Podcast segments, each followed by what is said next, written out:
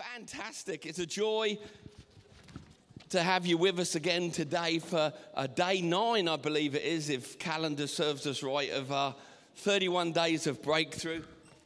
And uh, I'm so thankful that we're in this time where we're just believing God for breakthrough. Like Mark said so well, not just breakthrough to come, but breakthrough that's here now. God's breaking through. I'm hearing testimonies already of how God's breaking through. Situations, two situations that I was praying for personally for other people the last week. They came to me this morning, both of them, and said, There's been a breakthrough. There's been a breakthrough. Come on, God is meeting us, God is doing business with us.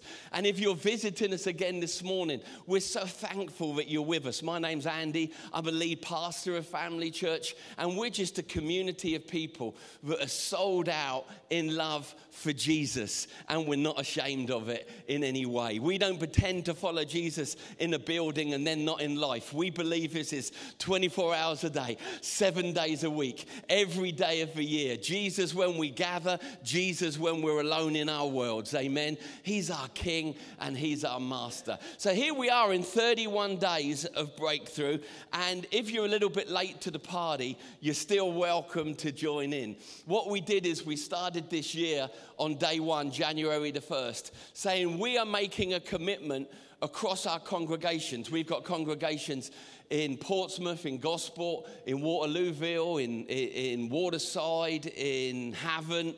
Um, in the Philippines, we've got two congregations, and our online congregation also. We're joining together as a family that belongs to God to give 31 days to praying three times a day. Already, I spoke to a lady this morning and she said, Wow, I know we set out five minutes three times a day. She said, But I keep overrunning. she said, I said, That's okay. She said, I looked down the other day and I've been praying for 15 minutes. And I don't know if she was waiting for me to tell her off, but I'm not telling you off, Sue, okay? That's brilliant. Five minutes minimum. And isn't it exciting to be able to pray together? But again, not first for ourselves, but for others first. So if you've forgotten the strategy or you haven't heard it or you've been away, we're praying three times a day morning, afternoon, and evening. When in the day, that's up to you. We're praying firstly for others. Lord, bless the people in family church, young and old. Bless every one of them. Now you say, but what about me? No, no, you're missing the point. If you're praying for everyone else in family church, have you done the math yet? At the same moment, you've got hundreds of people praying for you. And the only way you miss out is if you're selfish and keep praying for yourself when others are praying for you instead. I want to encourage you. I'd rather have hundreds praying for me and me being able to pray for them as well. And then also, we're praying for the church. Bless the congregational pastors, Stuart and Carla, Sean and Paula. We're blessing the leadership and we're saying, Lord, give us favor this year. Thank you for a thousand seater building this year, Lord. That would be really nice. Thank you for that. That would be amazing. Debt free would be absolutely perfect. Just begin to pray some big prayers about your church. And then finally, we're saying, and don't forget, Lord, breakthrough for me and my household also. now, before I get into the word this morning, I want to encourage you with something I put on Facebook yesterday. Because I know sometimes praying three times a day for 31 days, you could sometimes maybe feel like you've run out of prayers. Now, I want to encourage you. Two things that I learned to do this week was number one, some of the times when I pray, I pray with others. So the other morning, I think it was Tuesday, I woke up and I was, I was sitting with Gina because she's my wife, and it's right that I sit with her because she's my wife. And we were just talking. I said, hey, let's do our first five minutes together. And again, it went beyond five minutes, but I joined with my wife and prayed. Maybe you want to join with your wife and your children and your families. Later on in the day, I was in the office and we were sitting around and I was talking to the pastors in family church. And I said, Hey, it's about lunchtime, which means it's time too. Let's just pray together. And again, it went over five minutes, but we prayed together. And then in the evening, I went alone and prayed for five minutes. Be creative with these prayers. But also, I want to encourage you let the Holy Spirit help you to pray. Now, we're a spirit filled church, amen? We believe that the Spirit of the risen Jesus Christ has come to live in us. Amen? And He's come to lead us and help us when we need help. I know sometimes when I'm praying, I need help because I don't know what to pray. And I don't want to pray the same prayers I pray every day because that's like changing the flowers on the table, not believing He heard me the first time. So this week, I really felt the Holy Spirit say, No, be letting me pray through you specifically for the people in the church. And I want to encourage you with something that Paul said that when we pray in the Holy Spirit, we pray in that heavenly language that He gave us. When we were baptized in the Holy Spirit, a part of that baptism in the Holy Spirit was that God provided for us a prayer language, the language of the risen Jesus now living in us. To make our prayers effective. When we pray in the Holy Spirit, the devil doesn't understand a word you're saying because he doesn't speak that language. That's a great advantage. But also, we pray perfect prayers, not prayers that we think are perfect. Because sometimes you can be praying for a person, give them money, and God saying, No, if I give them money, it will ruin them. Let me teach them something, then give them money. Sometimes our prayers can be contaminated by our own thinking. But when we pray in the Holy Spirit, we know that we're praying perfect prayers. Let me just read you this verse from Romans chapter 8. I love how relevant this is to us. In the same way, the Holy Spirit helps us in our weaknesses when we don't feel able we do not know what we ought to pray for. You can have moments like that when you're in 31 days of prayer. But the Spirit, the Holy Spirit Himself, intercedes, stands in the gap between God and people for us through wordless groans or words that we don't understand. And He who searches our hearts knows the mind of the Spirit because the Spirit, listen to this, because the Holy Spirit intercedes prays prayers that stand in the gap for God's people in accordance to the will of God. Isn't that powerful? That when we pray for each other and we pray with the language that we know, but we also pray in the heavenly language that comes from the Holy Spirit, according to Paul, we pray perfect prayers for the church, prayers that are in accordance to the will of God. How many people know you won't pray a better prayer for someone in the church than that which is in accordance with the will of God? So I want to encourage you that during this 31 days, don't just pray prayers with your understanding, but also be praying with that heavenly language. we we believe in speaking in tongues. If you've never been released to speak in tongues, come to Stuart and Carla, Sean and Paula, where Paula's not here, and they'll pray for you after the service, and God will release that gift into your life, or Nacho and Susanna that'll be our privilege because it's something that God wants every believer to have in their world. Amen. So when we pray, we pray perfect prayers within His will. So here we are, 31 days of breakthrough. Sorry, I took a bit of time there, but I want your prayers to be effective this week. As we take time to start this year, humbling ourselves before the Lord in prayer. Remember, the Bible says, humble yourself and pray, and God will heal the land.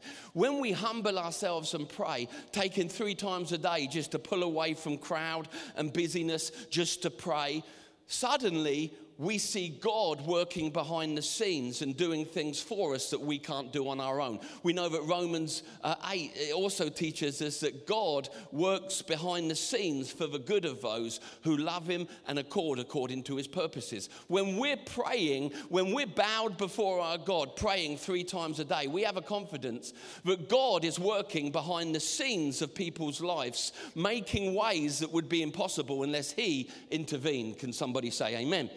But also, when we pray, we look to God for the breakthrough. When we're praying, we're not looking to ourselves for the breakthrough. We can create breakthrough in our own lives, but we don't want that mediocre breakthrough. We want, does anybody else want the breakthrough that God brings into the life of somebody that trusts in Him? Because that's an unlimited breakthrough. Now, when we understand that we're praying to God, we understand that we're praying to the God who brings breakthrough. Do you know, last week we shared about Baal Perazim. Go back and listen if you missed it last week. We were talking about that moment where God sends David onto the battlefield and gives him an incredible victory. And David said it was like the waters broke through a dam. The way that God destroyed my enemies was like like, like water breaking through a dam. But the interesting thing is that when you look at the word Baal Perazim, it's a Hebrew name. Do you know what Baal Perazim means? Owner of the breakthroughs. Isn't that awesome? But David said, This place is a place of breakthrough. I call it Baal Perazim. Now, the Hebrew word for Baal Perazim is the one who owns the breakthrough. When we pray, we pray to Baal Perazim, we pray to Yahweh, we pray to God Almighty, the one who owns every breakthrough. Also, throughout the Bible, his name is mentioned in different ways. He's called Jehovah Nissi, which is our banner, our victory. These are some of the many names that are given to our God. Yahweh Nissi, Jehovah Nissi, it means our God, our victory. It means our banner on the battlefield. Whenever there was a war on a battlefield, normally the soldiers would follow a standard. The standard was the banner that the, the front soldiers would carry that led the army into their victory. The Bible declares to us not only is Jesus our righteousness, not only is he our peace, not only is he our joy, not only is he everything we could ever need, but he's also our victory. He's the one, he's the owner of the breakthrough. He's the one that goes before us on the battlefield. I'm preaching better than what you're listening today. Are you there? Or is my, am I in a dream or imagination? Come on, I'm preaching good today. He's the God of your breakthrough. He's the one that doesn't follow behind you. He's the one who goes before you. He's the one who's the owner of every breakthrough you could ever need. Amen. Get myself excited here. There's many names given to the Lord, but I love this name that few people ever use. The Bible calls him a number of things, but the prophet Micah calls God the breaker. Isn't that awesome? The prophet Micah refers to our God as the breaker. Let me read you these verses from Micah 2, verse 13. I'm going to read through the King James Version. For some of you King James Version lovers, are you ready? The breaker is come up before them they have broken up and have passed through the gates they needed to and have gone out by that gate. And their king shall pass before them, and the Lord will be at the head of them. Why am I teaching on this this morning? I want you to see that God isn't behind you in your breakthrough, He's going before you. As you're spending time on your knees, He's walking in front of you as the owner of the breakthrough. Let me read you that same verse from the NIV translation. It says, The one who breaks open the way will go up before them, and they will, not might, they will break through the gate and go out. Their king, Jesus, will pass before them, and their God, their Lord, Jesus, will be at their head. As we're praying over these 31 days, saying thank you for the breakthroughs that you're bringing in 2022, God, we're excited what God's going to do in 2022. We don't see God behind us trying to catch up, we see Him in front of us. He's the standard of our victory, He's our banner, He's the breaker who goes before us. We're praying in faith over these 31 days to a God who, number one, hears us. Aren't you glad that you're praying to a God who hears you? Please know that God hears you when you pray. You see, I love the words that Jesus used when he prayed over the resurrection of Lazarus. When he came to that moment that seemed impossible and needed a breakthrough that violated even life itself and death itself, it says that Jesus prayed and then he said this Father, I don't pray for myself, I pray for those who are listening. He said, I thank you, Father, that you hear me when I pray. And then he says this, and you always hear me when I pray. We need to have that confidence in faith that God has given us the way to be able to pray with a confidence, that God hears us when we pray. Our words are not being lost in the atmosphere or in some orbit. They're not being stopped by a physical ceiling or a spiritual ceiling. No, the prayers that we pray go to the ears of God. God hears us. The God, the owner of the breakthrough, hears us when we pray. But not only is He the God who hears us, He's the God who goes before us. Do you know, when I think of Jesus being the breaker, I get a number of images because I live in images. When I read the Bible, it's so exciting because I imagine it happening. You know, some people don't use their imagination when they read the Bible. Listen, I want to encourage you God gave you an imagination, it wasn't the result of a fall. We used our imagination for wrong things, so let's begin to use them for right things. When you read the Bible, imagine you're there. Imagine it's happening. When I read about Jesus and he's, he's writing in the sand and that woman in caught in adultery is being released, I see it. I see him. I feel like I'm there in the crowd. Now, when I picture Jesus as the breaker, I see one of those big old steam trains that you used to see in westerns. Remember those westerns where somebody would be tied to the tracks, Charlie Chaplin, or someone was tied to the tracks? Some of you don't know who Charlie Chaplin is. Sorry, I'm just showing my age again. But there used to be these Western movies where they would take a person and tie them to the tracks, and along would come a steam train. But before the steam train arrived, there was a grill on the front, a huge metal grill that actually cleared the tracks for the train that was coming. When I talk about God being my breaker, He's that steel grill on the front of my life and the front of this church that clears the tracks and empties and takes away every blockage before the train of who we are arrive. He's not behind us on the tracks, He's in front of us. He's the God who goes before us, He's the God who's at the head of who we are. He's the banner and the standard on the battlefield. He's not following behind saying, saying, Sorry, am I late? He's the breaker. Oh, this is exciting stuff this morning. And He, as we pray in faith, will go before us in 2022 and secure the victories He promised we would see. Remember what we said last week. Like David, we choose to not go and fight straight away, but we choose to pull away to our stronghold of prayer. Remember last week? And like David, we inquire of the Lord. The Lord gives us a rhema word. And when we have a word, all we need to do then is agree with the word. Lord, let it be to me according to what you've said. And like Mary giving birth nine months later, or David winning on a battlefield, we have a confidence as we walk through life, not doubt and unbelief. So we understand that God is the God of the breakthrough. I want to just take what time we've got left today to show you how he operated with his people in battles in the Old Testament. It's going to be a bit of a whistle tour. It's going to be a little bit quick, so stay with me. I've printed out some verses so I won't take long. But I want to encourage your heart as you're praying 31 days for breakthrough for others, the church, and yourself. God is the one who goes before us. God is the one who makes it happen. God is the one that makes a way where there seems to be no way and brings a victory where it looked like we were going to lose. So let's look at some of these examples. The Bible is so full of them, time doesn't allow even to skim the surface.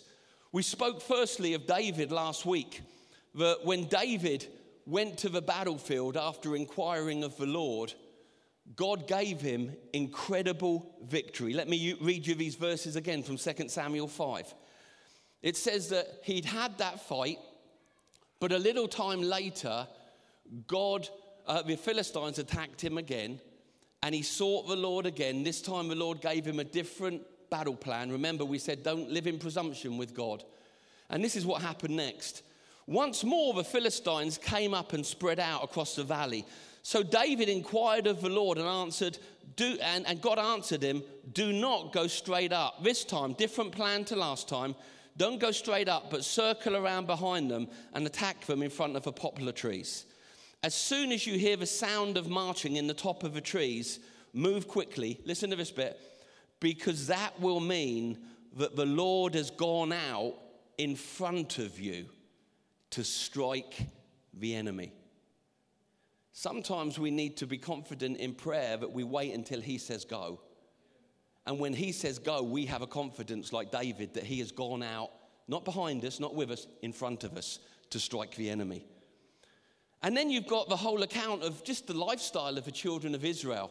Do you know there's an interesting thing when you read through the book of Deuteronomy, you read, you read about the laws that God gave through Moses to the people. Do you know that there was a law about how to fight your enemy? Isn't that incredible? There were laws under the old covenant, not under the covenant we now have set in Jesus Christ.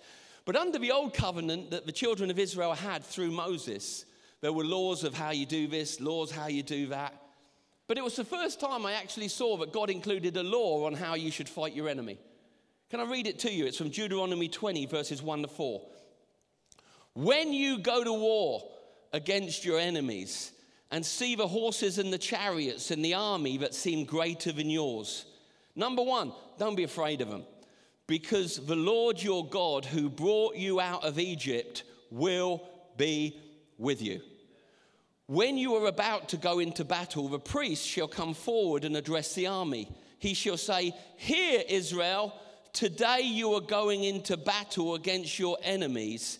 Do not be faint hearted or afraid do not panic or be terrified by them, for the Lord your God is the one who goes with you to fight for you against the enemies to give you victory. Okay, so we're in the new covenant now. I'm a, I'm a, I'm a priest of, of, of sorts, aren't I? So I stand before you today as we go into 2022 saying, Do not be afraid of your enemy. Do not be timid and do not be terrified because the Lord is going with you and before you to bring you victory in the things that you need the battle won. Just so many examples. It's a real good place to spend a day looking at the victories that God's given people. You've got the countless stories of Joshua and the battles that were won by Joshua. So many times, like Moses, Joshua went into battles outnumbered and he won every time, well, most times, apart from when there was an element of disobedience with the storyline of Moses and Joshua. Every other time, God gave them the victory. Do you know there was also a moment with Joshua, and you can read about this in Joshua 10, where there wasn't enough time to win. Do you know what God did? Read it for yourself. He stopped the sun in the sky. How good is our God? But Joshua was in a battle that he'd been promised he was going to win, but time was running out. Time is a natural thing. God is outside and over time and space. God caused the sun to stop in the sky until Joshua got the victory that he'd been promised. What won't God stop for you so that you can get the victory he's promised you? Then we get on to, and this guy I can preach for weeks on, Gideon. Gideon's hilarious. He starts in a wine press, a coward hiding from his enemy. A few pages later, he's a mighty warrior leading an army against the enemy armies of God. But there's this one battle that you read about that they're totally outnumbered. Do you ever feel outnumbered by your enemy? That's what it can feel like sometimes. But you times God always equals the majority. And he's going into battle, and there's 32,000 men with him, but his enemy, you can't count them. They're like sand on the shore. God then, because he wants to make a point to Gideon, reduces Gideon's army down from 32,000 people to 300. And then God takes away his sword and his spears and gives him a trumpet and a candle. Don't worry, they were aromatherapy, they were powerful candles. And God sends Gideon outnumbered with 300 men when he once had 32,000 with candles and not swords and trumpets and not spears against an army that you can't number. But by the time he got there to the battlefield, God had caused confusion in the enemy, and the battle was already won. All they needed to do was blow a trumpet and celebrate. I believe that's what God's doing for many people, even right now, even this week. Don't be intimidated by the size of the problem. Don't be intimidated by the size of the circumstance. Don't be intimidated by the size and the sound and the threats of the thing that's an enemy of your life. Rather, be in praise to the God who, when He adds Him to you, means anything can happen. So many accounts. One of my favorites, again, and I'll use this one to close, I could carry on for days and weeks, is King Jehoshaphat. Jumping Jehoshaphat, as he was known by his friends. King Jehoshaphat was again a man that wasn't a stranger to battles. He wasn't a man that was a stranger to enemies. Yet he was a man that was familiar with the victory that God brought to his life when he was outnumbered. Now we read up in Second Chronicles about this moment where King Jehoshaphat is again about to fight another battle. And this is the conversation that was taking place at this time. It's Second Chronicles 20, verses 15 to 17. He said, Listen, King Jehoshaphat, and all who live in Judah and Jerusalem. This is the prophet speaking. This is what the Lord says to you. It's similar to the rules of Deuteronomy. Do not be afraid or discouraged because of this vast army, for the battle is not yours, it's God. The battle is not yours, it's God. It's God's battle, it's not yours. God wants you the next 31 days to give ownership of the battle to Him because you'll never win. You haven't got enough strength. But He only has to move His little finger, and it's a total annihilation. So the prophet says to Jehoshaphat, he says, Tell them not to be afraid or discouraged. Get fear out of your life. Banish fear and doubt because of this vast army you see with your natural eyes. Because the battle isn't actually yours, it's God. But tomorrow, march down, don't crawl, march down against them as if you're going to win. They will be climbing up the path of Ziz, and you will fight them at the end of a gorge in the desert of Jeruel. You will not have to fight this battle. Take up your position. That's what we're doing 31 days of breakthrough. Take up your positions, stand firm, and then see the deliverance that the Lord Himself will give you. Judah and Jerusalem, do not be afraid, do not be discouraged. Go out and face them tomorrow, and the Lord will be with you. And as with Joshua, with Gideon, with Moses, he won't just be with you, he'll be in front of you. Do you want to see what happened in this moment? We hear the results in verses 24 to 26. When the men of Judah, the people of praise, when the people of praise came to the place that overlooked, why did the people of praise get there first? Because the armies of Israel knew that they put their praise and worship before the army. That the way to go into battle against an enemy is to put praise and worship at the front so that there's Jesus, then there's your praise and worship, and then there's you.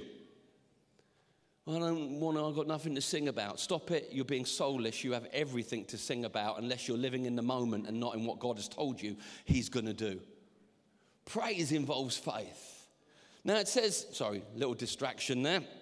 When the, when the men of Judah, the people of praise, came to what overlooked the desert and looked towards the vast army, they saw only dead bodies laying on the ground.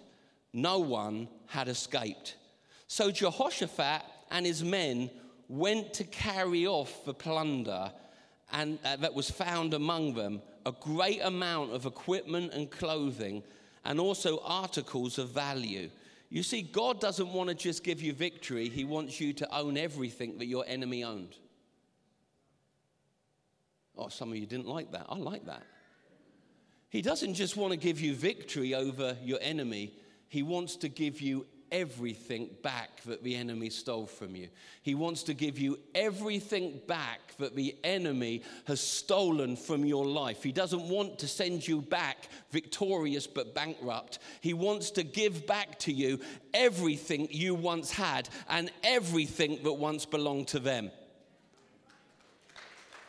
Come on, this is the same God that calls us to call him Father today. Get ready for victory, but also to get ready to bring some booty back. Anybody ready to bring some booty? I'm not talking about booty, I'm talking about money, I'm talking about resource, I'm talking about things that the enemy has stolen from your life. God wants to give you victory and He wants you to bring back the plunder if you don't like the word booty. We'll move to plunder. He wants you to bring back that which was stolen from your life by the enemy. He wants you to bring back the children that were stolen. He wants you to bring back the finances that were stolen, the opportunities that were stolen stolen, the relationships that were stolen. He doesn't just want to give you a win, He wants to send you off the battlefield with a task. What was the task of the army of Jehoshaphat? It took them days and days and days to bring the plunder back into their own houses. You say, Well, I didn't read that. Hold up, we haven't got there yet. So Jehoshaphat and his men went to carry off the plunder, and they found among them a great amount of equipment and clothing, and also articles of value, more than they could take away. But they didn't quit. There was so much plunder that it took three days to collect it. And on the fourth day, they assembled in the valley of Berakah, where they praised the Lord that is why it's called that valley of praise still today. Okay, follow the storyline as we close up this morning.